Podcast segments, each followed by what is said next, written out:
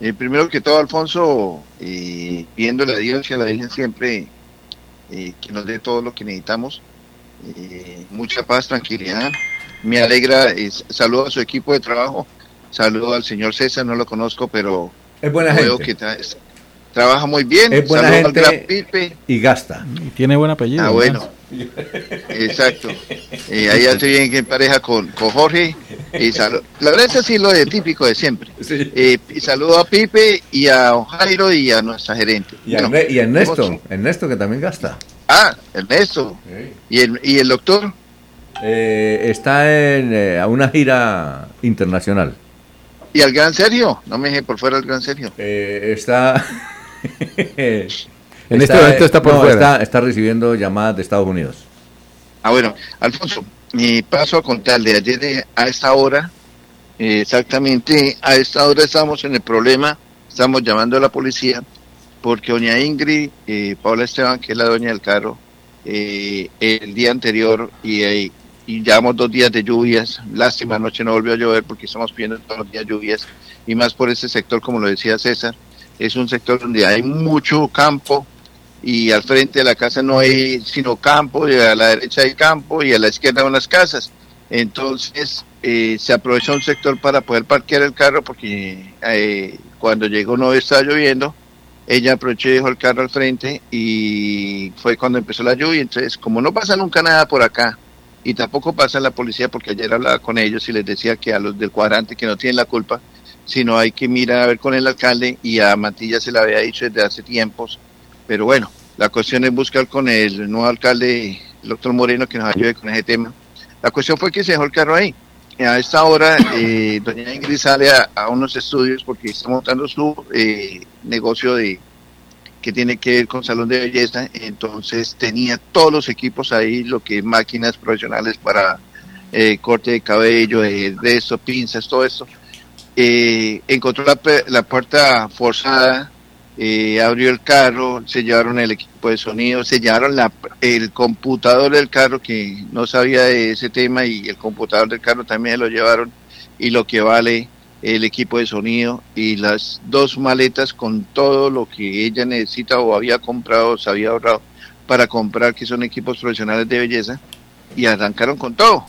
Y ayer en la mañana, gracias al general Luis Ernesto García, eh, aquí vino, la policía, después apareció la SIGIN, eh, se está haciendo todo el trabajo, pero mm, oh sorpresa cuando por la tarde y noche apareció un señor llamando, muy caritativo él, muy buena gente, muy del amor de Dios, a decir que él sabe quién los tiene, pero que hay que pagar un dinero para recuperarlos.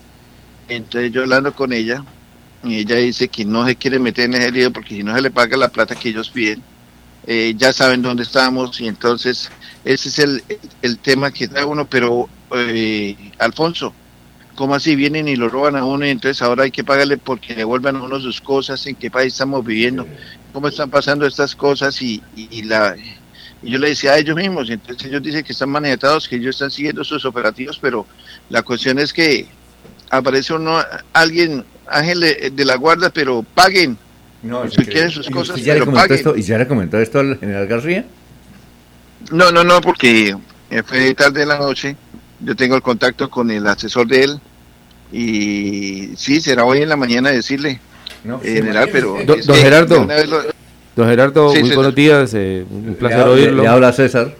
César Augusto Sí, César. Tavera, gracias por bueno por la opinión suya que ayuda a mi vanidad, gracias. Y no se deje tomar pelo por lo de Tavera. no, yo, yo, venga, le digo una cosa, don Gerardo, me los aguanto todos los días, pero yo, de parte de, mi casa, mi mamá, eh, yo aprendí a ser paciente extremo. Esto Sí, es lo siguiente, eso, pero eso que hace el ángel de la guardia que usted llama, eh, eh, eso es, eso se llama, en términos de jurídicos, se llama extorsión. Es un delito. Exacto, Eso es un delito. exacto, pero... Y que sea la oportunidad, venga, eso están cebaditos, porque si le desmontaron el, el- el computador del carro, esos son expertos en desvalijar. O sea, no es un principiante, es entre comillas eh, un oficioso desvalijador de carros. Eso es una bandola que hay por ahí que debiera aprovechar la policía la oportunidad para desmontar esa bandola. Como decía por ahí, los anticorios están cebados y nadie dice nada. Que sea el momento de echarles mano. Esa es una oportunidad. Si hicieron visibles, hay que echarle mano para desmontar esa bandola y recuperar la tranquilidad de la zona. sí, Gerardo, como- ¿O será que eh, ya prepararon, la- la- espere, espere, Laurencio, le contesto al doctor César, porque eh, mi decencia me llama a eso, a ser educado y contestarle al señor que me está preguntando. Eh, doctor César, eh, usted tiene toda la razón. Es que yo lo digo sarcásticamente, la gente de la guarda, por lo que le digo. ¿Cómo va a aparecer alguien ahora a decir, bueno, si usted quiere sus cosas, sus cosas, tiene que pagar? Entonces, ¿dónde estamos? ¿Qué está pasando con nuestros operativos? Y entonces ahí sí que a uno, César, eh, como dice, y llaman a la señora y le dicen, bueno, si usted quiere, recuerde que usted tiene familia, los niños, y uno viene una vereda de estas donde no hay mucha seguridad, ya se pidieron las cámaras desde hace rato, pero vamos a ver si por fin las montan, pero la cuestión es que estamos inseguros y no es solamente Bucaramanga, es el área metropolitana, porque ayer me hablaba Mechitas, nuestra periodista Mechitas, mi hijo del carro, me bajaron con revólver y todo y se robaron mi carro en, pleno centro comercial.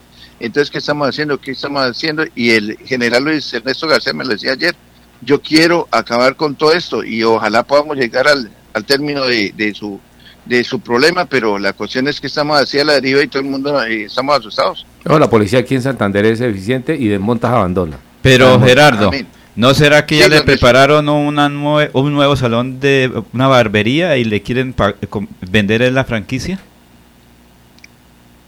Next. Eh, eh, la otra pregunta es, ¿y esa señora o ese señor que lo llamó tenía acento venezolano? Pues, ¿sabe quién no, Alfonso? Ah, bueno. Yo escuché, porque le dije, me deje el altavoz para escucharlo, y no, y, y, es de una manera como muy, eh, como muy de esos muchachos que no les importa nada, venga, qué tal, que si tiene la plata, que si Un parcero, un parcerito. Eh, ¿Y cuánto le piden? ¿Cuánto le no, eso sí no hay que decirlo porque eso, como dicen, eh, es decir, para el sumario. La cuestión es, eh, es que así sea 100 pesos o 200 pesos, Laurencio, entienda eso. Son las cosas que se han comprado con sacrificio, son cosas que se han comprado con sudor, para que otro venga y se lo lleve de la casa, para que se lo devuelvan a uno, quién sabe cómo, en qué estado vendrán. Y ahora esa es la modalidad. Yo me robo las cosas y después eh, eh pague de, usted rescate por eso. Por, lo siguiente, le hicieron inteligencia, eso es gente experta en el desvalijar carros. Sí. Le hicieron inteligencia, se dieron cuenta de la oportunidad y ahora está el intermediario que es el que ofrece los... Eso es una modalidad de, desvalijar los carros y ya les da precio los a vender. Oiga, Entonces esto sí, quieren la plata más fácil. Oiga, Gerardo, muchas gracias. Eh, nos cuenta, ¿no? ¿Qué sucede ah, claro, Alfonso. ¿Listo? Ahí estoy, ahí estoy pendiente de su columna todos los domingos. Excelente eh, columna. Y lo felicito porque al lado de Jorge y el doctor César y el, el, el abogado y cuando llega Sergio se hace un buen programa. Hablaré de eso y lo parte.